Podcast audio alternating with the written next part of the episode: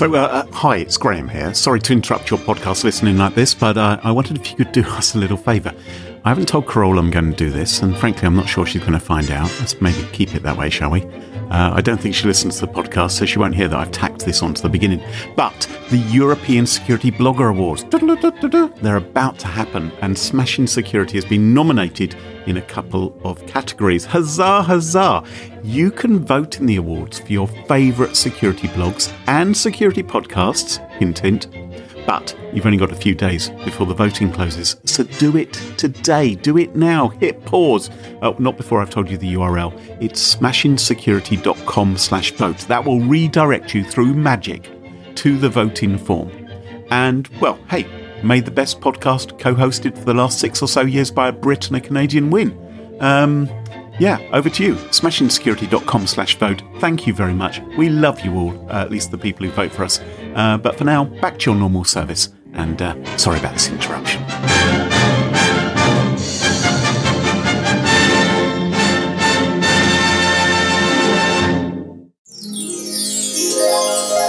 Before we begin the show this week, I wanted to give a quick shout out to our sponsor, Recorded Future, are a threat intelligence company, and they really sort out the signal from the noise. There's so much information out there in so many places about what's going on in the world of cybersecurity. You need some experts to sift through it and find out what's important, what is trending, and deliver that information to you in a timely fashion. Well, if you're interested in that, the latest information on the hackers, the exploits, the vulnerabilities, if you want that information delivered to you in a meaningful way every day, then sign up for the free Recorded Future Cyber Daily newsletter. All you have to do is go to recordedfuture.com slash intel. That's recordedfuture.com slash intel. And thanks very much to Recorded Future for sponsoring the show. Smashing Security, Episode 18 Windows as a Virus True or False? with Carole Theriault and Graham Cluley. Hello, hello, and welcome to another episode of Smashing Security, episode 18. As always, I'm joined by my good buddy Carole Theriault. Hello, Carole, what have you been up to? Oh, hi, Graham. Uh, oh, yeah, I do have some news. I was last week at St. George's School. So, hi to the girls at St. George's School in Harpenden. I was giving them a talk trying to get them to consider tech as a career path. Oh, yeah. Yeah, it was quite cool. Actually, a special shout out to Bernie, Sarah, and Zoe. They, these are three girls from the school who did the latest Cyber First Girls competition, um, and they thought it was really great fun. So it was really cool meeting them. Anyway, it was good. It was good. It's a really fun experience. Oh, sounds terrific. Yeah. What about you? Um, I, have just uh, come back from Paris. I was given a little Ooh talk. La la. Yeah, mais oui. How's your French coming along? Ah, après le déluge. Yeah, Ce sont les mots qui vont très bien ensemble. C'est horrible. Um, anyway, yes, I was. I actually managed to tweet under the English channel. I was quite impressed that the Wi-Fi worked. Really? Of course, I was using a VPN tunnel oh when I was using the Wi-Fi. Grown. Oh, sorry about that. Um, and if you heard any other sign in the background, that is our special guest um, this week, uh, Michael Hux from PC Matic. How are things, Michael? Things are great. Things are great. I'm out here in Oxford for my first time, actually first time in England, and uh, Carole's been showing me around, and we've been having a, a great time. So it's, it's been good awesome. to be here. God Yeah. blimey, governor! It's your first time in England. My first time. Are you going to Yeah, edit yeah, that we've out? been. I hope not. It's Dick Van Dyke. Yeah, Trying to we've, make him uh, feel at home. yeah, perfect. That's how it sounds, right? All right. Okay. Well, you know the score. What we do is we all bring a story, something which has caught our attention in the last week, something which we thought was interesting from the world of computer security and hacking and malware and vulnerabilities and threats and data breaches and all of those sort of things. And um, there's an old joke, isn't there? There's this joke which goes around, which is that huh, Windows isn't that a virus? Isn't that malware? And people go, ha ha ha ha, very jolly. Well, unfortunately, an antivirus product has made a bit of a clanger this oh, week. Oh, no. Yep. What happened? By What happened? misidentifying Windows as being a virus. Oh, that seems rough. It does, doesn't it? Yeah, Webroot can't do that. are the people responsible for causing this havoc. They released a bad update. Um, I think it was uh, on uh, Sunday or Monday. all of those computers, all of the computers relying at the companies, the organizations, the home users, it caused them serious issues. What it was doing was it was misidentifying various essential Windows operating system files as w32.trojan.gen. So anyone that was running this software, the security software, and had it up to date would ping and say that they had this this this Trojan oh. quote unquote on their machine. Not just ping, correct. because what it then would do was it would quarantine those files. Ah. Oh, no. effectively cutting the legs off the computer Yep. so it could no longer run. Um, and, uh, you know, it shoved them in the sin bin and your computer obviously became unstable and wouldn't work properly. Any files digitally signed by Microsoft were whisked away.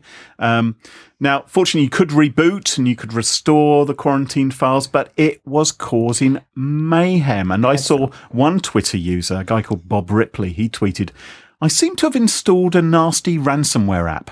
It's called WebRoot.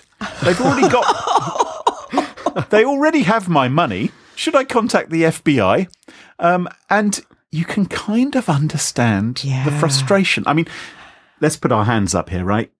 We work in the antivirus industry, or have done in the past, and Yeah. I I think we've probably all worked for vendors where occasionally a small snafu might happen. sure, Yeah. that happens. Yeah, Yeah. it Oh, I've seen. I've seen one. I've I've experienced a few. Oh, Oh yeah. yeah, Well, I think I think when, during our days at Sophos, Oh. we, we we experienced a particularly bad one. But we're not the only company who've suffered from them, and obviously, WebRoot aren't having a great week this week, and they've had bad experiences in the past. In February, as the Register reports, they shafted corporate PCs in a separate incident, mm. causing them to display the the dreaded blue screen of death.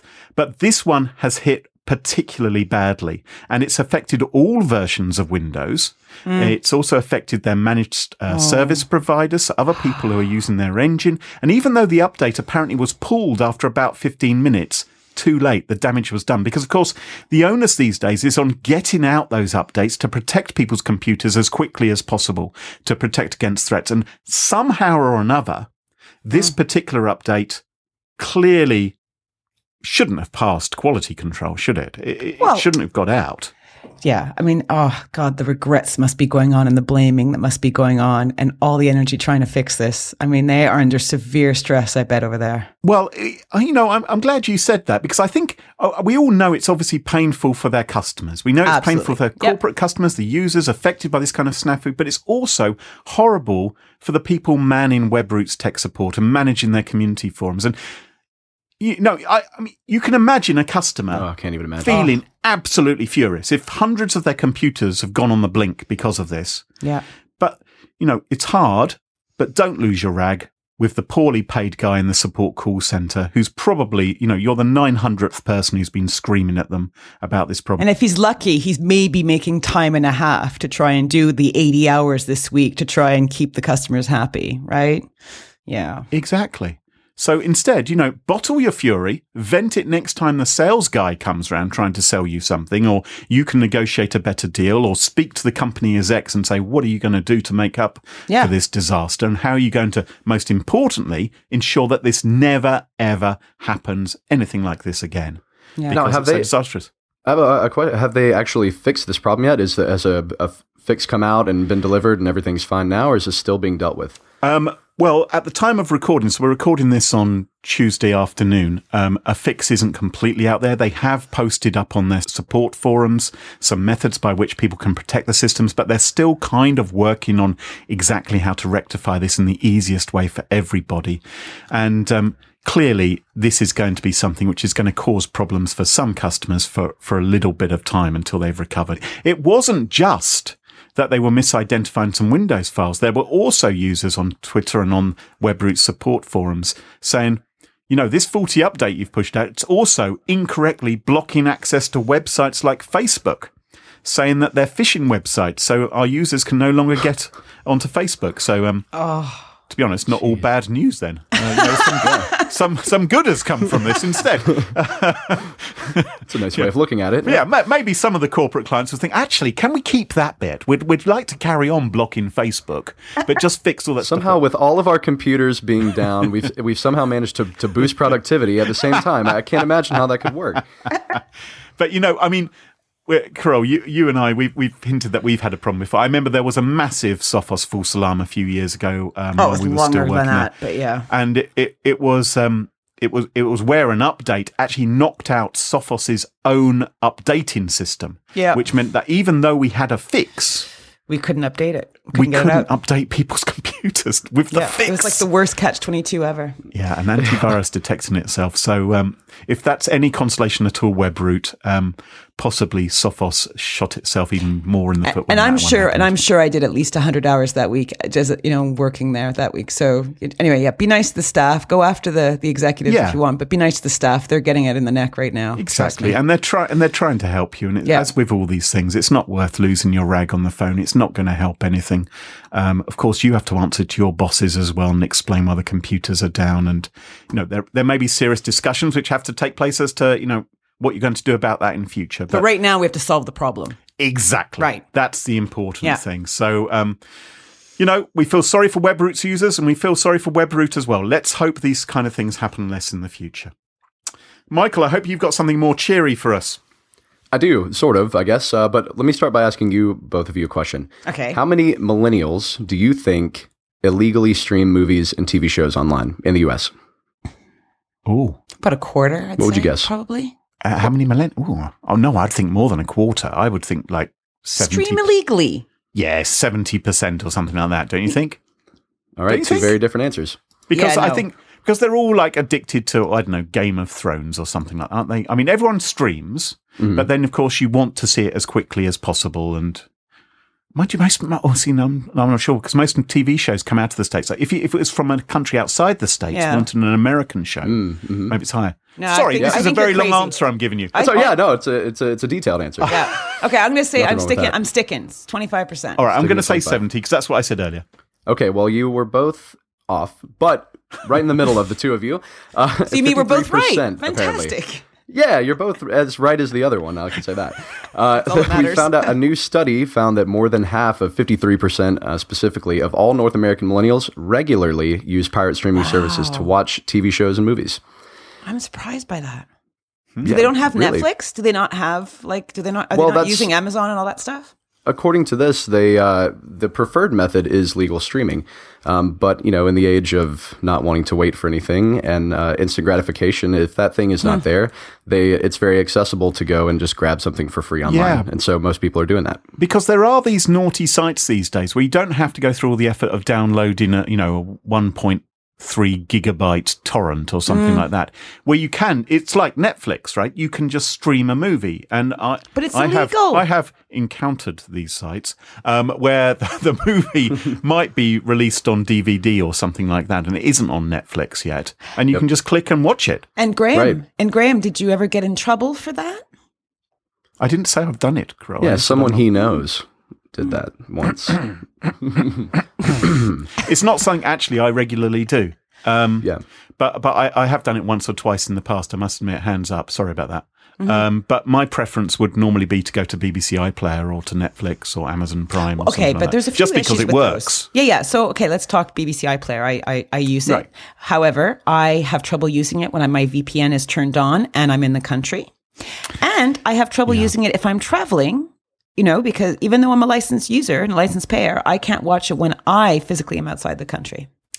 Yeah, well, that is, that is a problem. Some of these legitimate league uh, streaming sites, they, they do try and prevent the use of VPNs, which you know obviously runs contrary to what we would normally Right. recommend in terms of security. But of course, you know when we are overseas, I've got a young child. If I'm overseas and he wants to watch his favorite TV show, um, I would quite like to be able to log into iPlayer or one of the others and, and show it to him um, because I'm a licensed payer and I'm a registered user of that particular site. I I think those sites will begin to provide a mechanism for doing that. I Um, think so too, and that's one thing you can you can see here across the board is it Mm. seems like that the streaming services are kind of making it difficult for people to access the things they want, especially when that's what we're used to. Uh, and when it comes to these things, if you're you know, for example, with the BBC, Mm. if you're out, you can't watch it. Uh, if you if it's not on Netflix, but it's on Hulu, or it's in Netflix in the UK but not in the US, and Mm. you know, it's just there's there doesn't seem to be this this perfectly uh, you know aggregated program that's been made to do it. And so when people are having a hard time finding what they want, they you know, two links down from that is an ad saying, "Well, here's you can watch it for free." Yeah. Can't really blame people for uh, for clicking on it, I guess. But it is it is interesting how annoying it is because like you live in the states, for example, and I remember I watched that documentary. I think I recommended it to both of you. I watched that documentary called Tickled. Everyone out there, Oh, yeah. totally watch it. It's so Yeah, great. And I think Graham, you watched it, right? Yes, I have. It's yeah, good. it was yeah, it's great. So I obviously told Michael about it, and he he can't he it's not available for him on Netflix because they have a different version of Netflix for the UK and US, Right. and he doesn't Yeah. have access to it yet. So yeah. Well, I know is what you two are doing tonight. Then you can get get a cup of cocoa and watch Tickled. Yes, that's Gotta exactly suck it, what all, you do. soak it all in while I'm here. Yeah, while he's in the UK, God blimey, Governor, that's what you need to be doing, isn't it? Now, Yeah. imagine the reason why you're raising this issue, however, is not just because we care about the movie industry, um, but because of the potential security implications. Because if Way to you're- go steal his thunder. If well, Just saying. You invite a It was, guest. it was coming around to it. yeah, you invite a guest over and then just steal is his that story. right, Michael? Is that That's something we absolutely should be concerned about? I think it's absolutely right. And I wonder if most of the common people out there in the world who are just going around and uh, looking for movies to watch, if they understand the security risk and the implications of of using these sites, like what what kind of things can happen to them. And I, I think that a lot of people don't really know. They just think it's some kind of wow, it's free and that's cool and nothing's really happening and not that I can see from the, from at least. But uh, do do people understand uh, that there are issues with with this, like security risks? Because if I was a bad guy, Yeah, which I'm- which which if if Thank you. I might disguise my malware as a video codec which you need to download in order to stream the latest episode of Lord knows what. Or, you know, I mean, it, it's it's a natural thing to do. And just as we've seen, for instance, apps which have been malware infected and, and pirated and put up onto torrents, um, equally, there, there's no reason to think that a streaming site, a, an illegitimate streaming site, if we want to call it that, um, might attempt to trick you into installing something or have some booby trapped, malformed Yeah. uh, flash player, what's it, uh, just ready to infect your computer. and I guess yeah, you have it. You have recourse with the big boys, right? Like if you go to Netflix and there's a problem, at least there's you know there's a place for you to complain if something goes wrong. Yeah, and, and Netflix, of course, it, you know, Yeah. if if anything were to go wrong on Netflix, it would go wrong for millions and millions of people worldwide and be very obvious. Yeah. Um. So, I, I, you know, hopefully, nothing ever like that will happen. But um, certainly, these other sites, you have to be a little bit more cautious about. Mm. After all, they've already proven that they're not necessarily walking the right ethical line by making available these movies which they don't necessarily have permission for anyway, right? So they're already a little bit grey. And mm. you True, know, but I wonder if people, if it's naive to assume that a lot of people don't know what the difference between free and illegal is. Like what Yeah. what is allowed to be free, and if someone hmm. goes on the internet and they say, "Can I watch, uh, you know, The Big Lebowski for free?"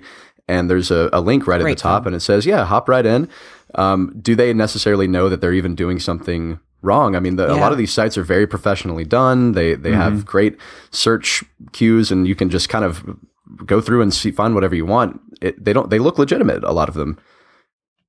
so Yeah. what what advice should we be giving people to protect them better against these sort of things? Don't do it. Okay, so say someone absolutely must stream something from a site that, whether uh, we're going to say we're assuming it's legal, and they have to stream something from a site they do not know and therefore can't trust. That's what we can focus on. What would you suggest? I'd suggest don't register with it. Your, you know, have a throwaway email account to, if you have to register on it.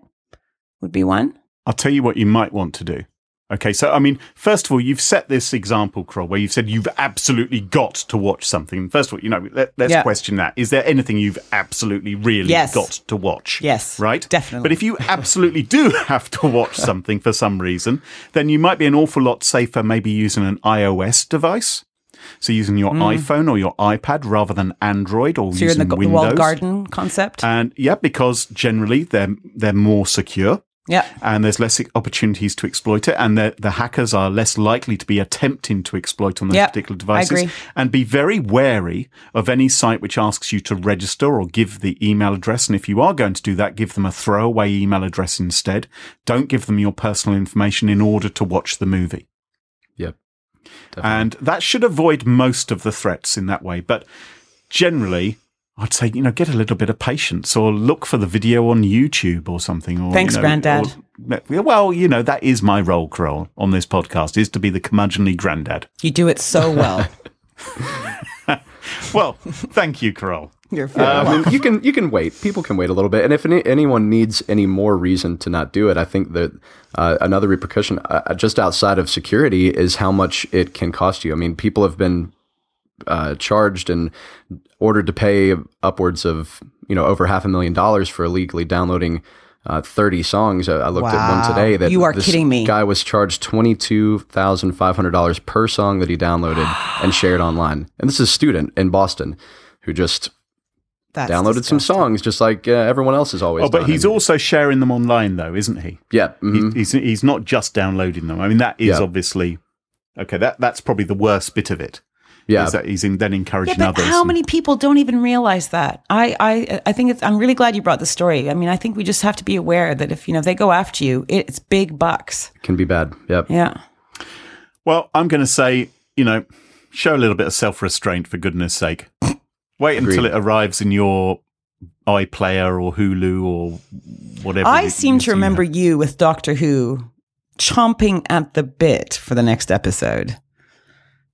Hmm. Krill, that's Hmm. Doctor Who. That's a whole different story. yeah well yeah and there's certain serious. ones that right they don't fall within the same category as everything else Thank you, Michael. I really like you as a guest. You're excellent. Carole, what have you got for us? Ah, well, gents, cast your minds back to Ashley Madison. What is the first thing that comes to mind? I think of someone with collagen implanted lips and a finger up to them going, shh. I, I can see the, the logo. So, y- y- y- so you're thinking of the website rather than the hack that happened in July 2015? Because Oh, sorry. Yes, first- no, I was thinking of the hack. Obviously, I was thinking of the hack. oh i was just thinking of my homepage Uh, so yeah we went to different places but that's all Yes, you did. Well, I, yes. Okay. So um, onwards, onwards. Um, so do you remember the, there was uh, just a recap? So it was the impact team that stole just shy of 13 gigs of user data, right, from the Flanders uh, paradise. Now, uh, we can't tell you how many people that actually represents because a lot of the female registrants, if you remember, were found out to be actually bots. But I remember and Gizmodo, and you know, high five to Gizmodo because they did that research and it was awesome. It was a great. We'll I thought that link. was fantastic. Yeah, it was such a great story. Um, so we can't really tell you how many of the people that is, but I think we can say mo- all most of the men were real. So a lot of people were affected. Now, why did they get hacked? The goal was to shut down this site because it was for moralistic reasons of you know the fact that they destroyed families and the rest. However, the threat was we're going to publish the identities of all the registered users, regardless of whether they use the services or not. So, of course, we all know what happened. Ashley Madison did not shut down. Impact Team did publish the data on the dark web. And uh, we, as we remember, the media went bananas. Now, there were obviously horrific consequences. I think there were two suicides in Toronto, and there was a few down south. I think New Orleans. Um, there was a few suicides down there as well. So, Jeez. yeah, and this is this is a few years ago, right? So you think that's we you know everyone's forgotten that story. That happened 2 years ago. Why am I talking about it today? Well, a blackmail campaign has just been launched and it's using the data from this dump. Oh, saw that coming So what they've done is they've contacted targeted Ashley Madison users, so th- from the email addresses that they had collated and published, and the email uh, read it as follows. So on May 1st, 2017, we are launching our new site, Cheaters Gallery, exposing those who cheat and destroy families. We will launch the site with a big email to all the friends and families of cheaters taken from Facebook, LinkedIn, and other social sites. They will include you if you do not pay to opt out. Yeah. So the hmm. payment is uh, a 0.4 of a Bitcoin or 500 US dollars. Right. So, what do you do, right? What do you do if you're on that list? If you receive this email, like, do you play the ostrich and convince yourself that they're bluffing? Do you pay up, you know, and hope that they, it keeps a lid on everything? Um, or do you just tell them to f- themselves? You know? tough. It's tough though being in the situation. I I mean it seems very scary since they say that they're going to launch a site with a big email. So that big email, you know, who knows what that's going to include. Well, yeah. I wouldn't tell them to f- themselves. I think that's just like poking a, an angry bear with a stick, isn't it? I think that's just going to cause trouble. You Yeah. don't want them to focus any more attention on you. Yeah, you should shy away from the bullies. I don't think you should pay up either, Mm-hmm. because if you pay up, Yep. you've you've revealed to them that you're someone who's prepared to pay. Right? Yep. The trusted cash cow. Yeah. Yes. Yeah, you just you've actually just labeled yourself as a trusted person to actually attack because they know you're going to deliver. And, Yeah. and if you've paid once, maybe you'll pay twice, and maybe you'll pay more next time. And it's like you clearly, clearly don't want this information to leak out, so I'm going to try and get more money out of you. So don't give in to blackmailers. Sure. And I would imagine the uh, moral compass of the people putting on this scheme, they'll be like, well, he paid, so let's just call it quits and let him go. Yeah. I mean, what, what, what stops them from doing this over and over and over and over until they either wipe you completely clean or just you decide not to pay, but you've already paid 10 times? Yeah. I also think you need to think about, you know, how likely is it that the criminals are actually going to go through with their entire plan? So, okay, they're saying they're going to create this site, Cheaters Gallery. Yeah. and expose people's names? Well, first of all, these people's names are already exposed. The Ashley mm-hmm. Madison database has been out there for two years.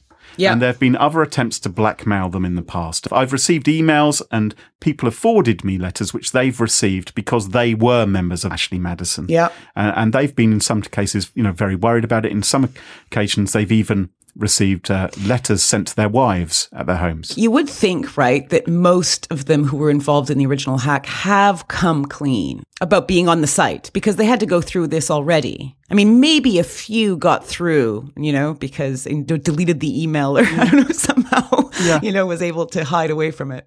I mean, what, there's some other there's other aspects of this. The first thing which I want to focus on is put yourself in the point of view of the blackmailer. What have they got to gain from going through that entire database and scouring Facebook and LinkedIn and trying to work out who your partners are and who your family members are and then try and reach them as well? Well- That's an awful lot of effort to go to and you're not going to make any money out of it.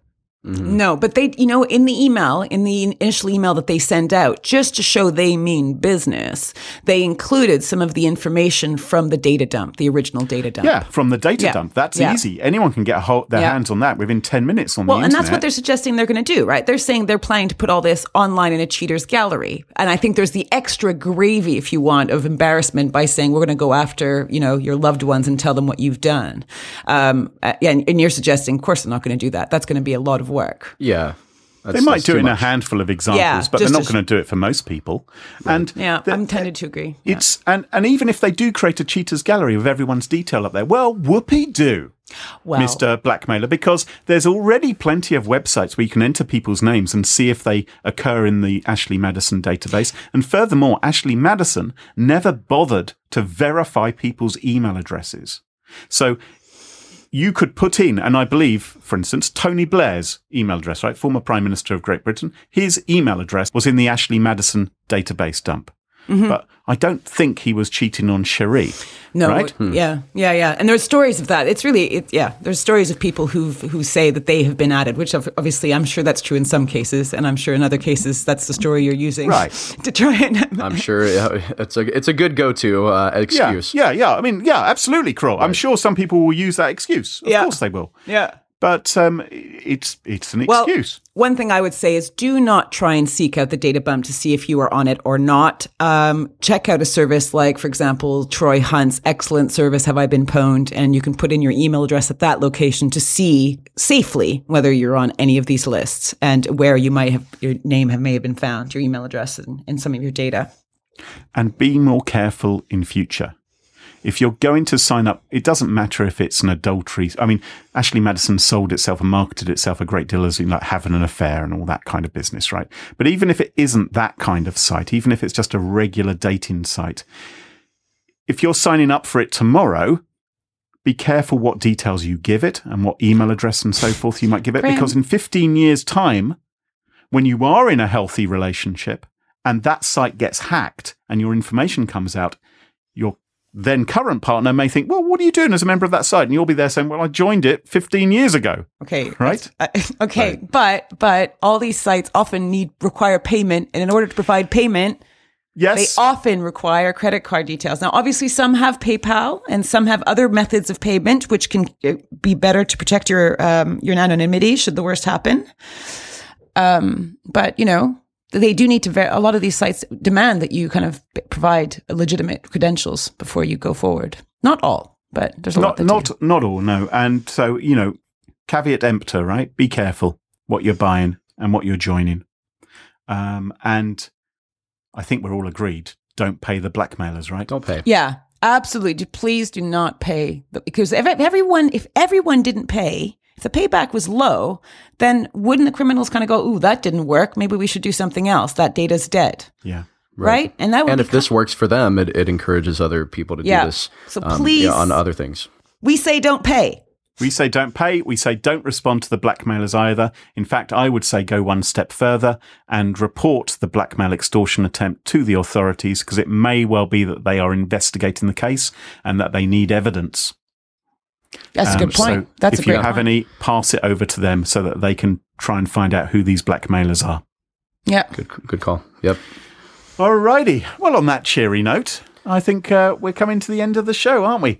Um, if you enjoyed the show, make sure to subscribe to us on iTunes. Um, or on Google Play Music, or Stitcher, or TuneIn, or and- Overcast. And if you like us a lot, please leave us a review. It really helps. And a big shout out to Recorded Future, our sponsors this week. You can sign up to their Cyber Daily newsletter and get their latest insights at recordedfuture.com slash intel.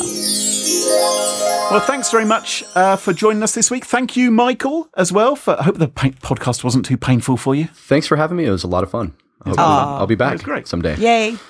Uh, if you liked the show, tell your friends. Let us know what you think. You can go to www.smashingsecurity.com and you will find an email contact form and a link to our Twitter and all the other places where we hang out online. And until next week, toodaloo, bye bye. Bye. Au revoir.